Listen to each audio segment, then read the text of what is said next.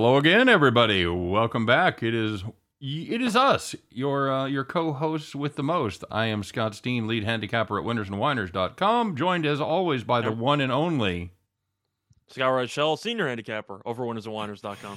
And together we uh, make up the team here at Heading Back to the Window. That's the show that we normally do every weekday, 3 p.m. Eastern, 2 p.m. Central, streaming live on all your favorite platforms.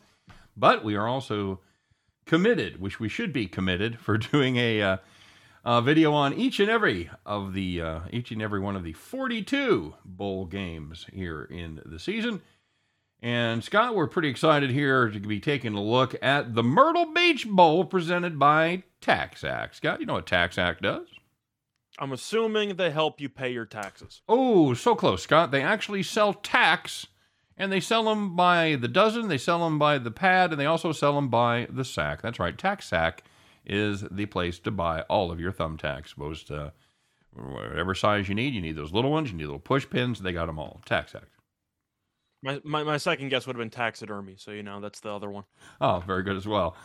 All right, well let's uh, take a look and see what we got here, Scott. We've got the uh, Tulsa Golden Hurricane taking on the Old Dominion Monarchs. Tulsa favored by a hefty nine and a half points, while ODU is uh, the competition. There are the dogs, and this total has been set at 52. Scott, it's been a dog day. Uh, it's been a dog day time for uh, the bowl game so far. What do you got in this one?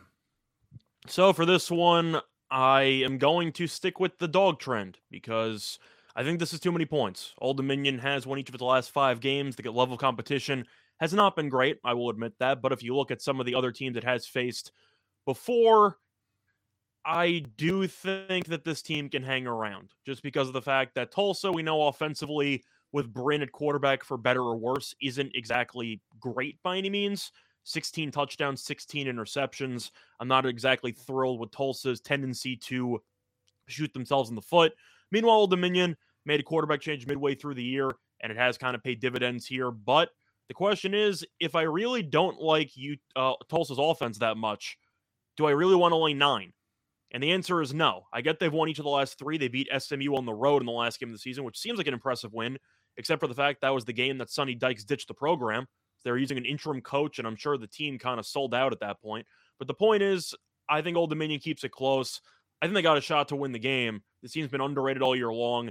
Anytime you have to win each of your last five games in order to even qualify for a bowl game, yeah, I think you're very, very live because you were basically playing with house money because you shouldn't have been in the bowl game about a month and a half ago, right. two months ago. But you're here and the fact that you came this far, I think they'll go a little bit further.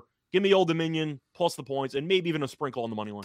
Very good. Yeah, you you you alluded to it, Scott. They got off to an awful start at, uh, on the after the 16th of October. They were one and six, and knew they needed to win their next five games to qualify for bowl season. That's exactly what they did. Now you uh, alluded to the fact that they didn't exactly take care of Murderers Row, and that's true. They beat La Tech, FIU, FAU, Middle Tennessee State, and Charlotte. Of course, we saw that Middle Tennessee State uh, team earlier here in the uh, postseason. Pretty darn good, Scott. Not too not too shabby the way they played. And they did. FAU made a bowl game as well. They haven't played yet, but the point is they did beat two bowl caliber teams. Correct, correct. And uh, they did they did not only win, they covered in all those games. They were favorites in two of them. Eight and a half point favorite over Charlotte, and they uh, smoked the 49ers 56 34. Meanwhile, this Tulsa team is getting a lot of love based on that last victory of the season over SMU. Uh, Tulsa is there. They're a team that's going to have to run the football to be successful, and this ODU rush defense they play pretty well. Scott, just one team has given up more than four and a half. Or one one team has earned more than four and a half yards per carry against the Monarchs and that was Charlotte, and a lot of that was in garbage time after the game had been decided. I think the trend continues right here, buddy. I'm gonna I'm gonna roll with you. I'm going to take Old Dominion plus the nine and a half. It looks like the teams that are just happy to be there are making a pretty damn fine accounting of themselves so far.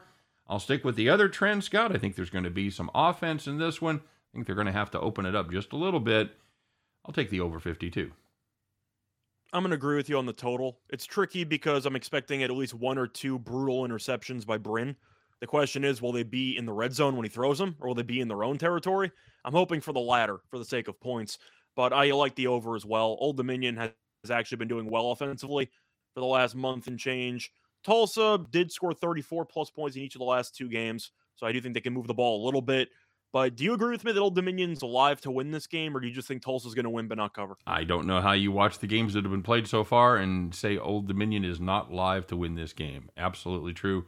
We have seen this Tulsa team that has been able to uh, play down to their level of competition throughout the season. They lost outright to Navy.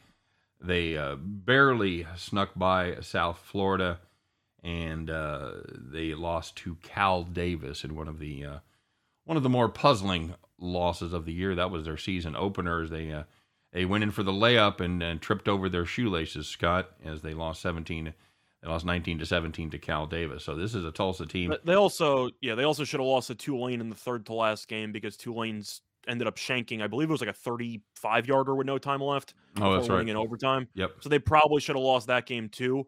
So the fact that Tulsa is in a bowl game is also a little bit lucky because a couple of breaks went their way, mostly against the Tulane uh, the Tulane game because they ended up losing to UC Davis in the season opener. But yeah, I think Dominion's alive, and I think there's a good chance that they can win the game. Very good, and that is going to do it for our preview of the Myrtle Beach Bowl presented by TaxAct. And you guys, as always, we want you to weigh in on who you think is going to reign victorious in this game. Tell us in the comment section what your favorite side play is, if you got a total on it, what you like as well.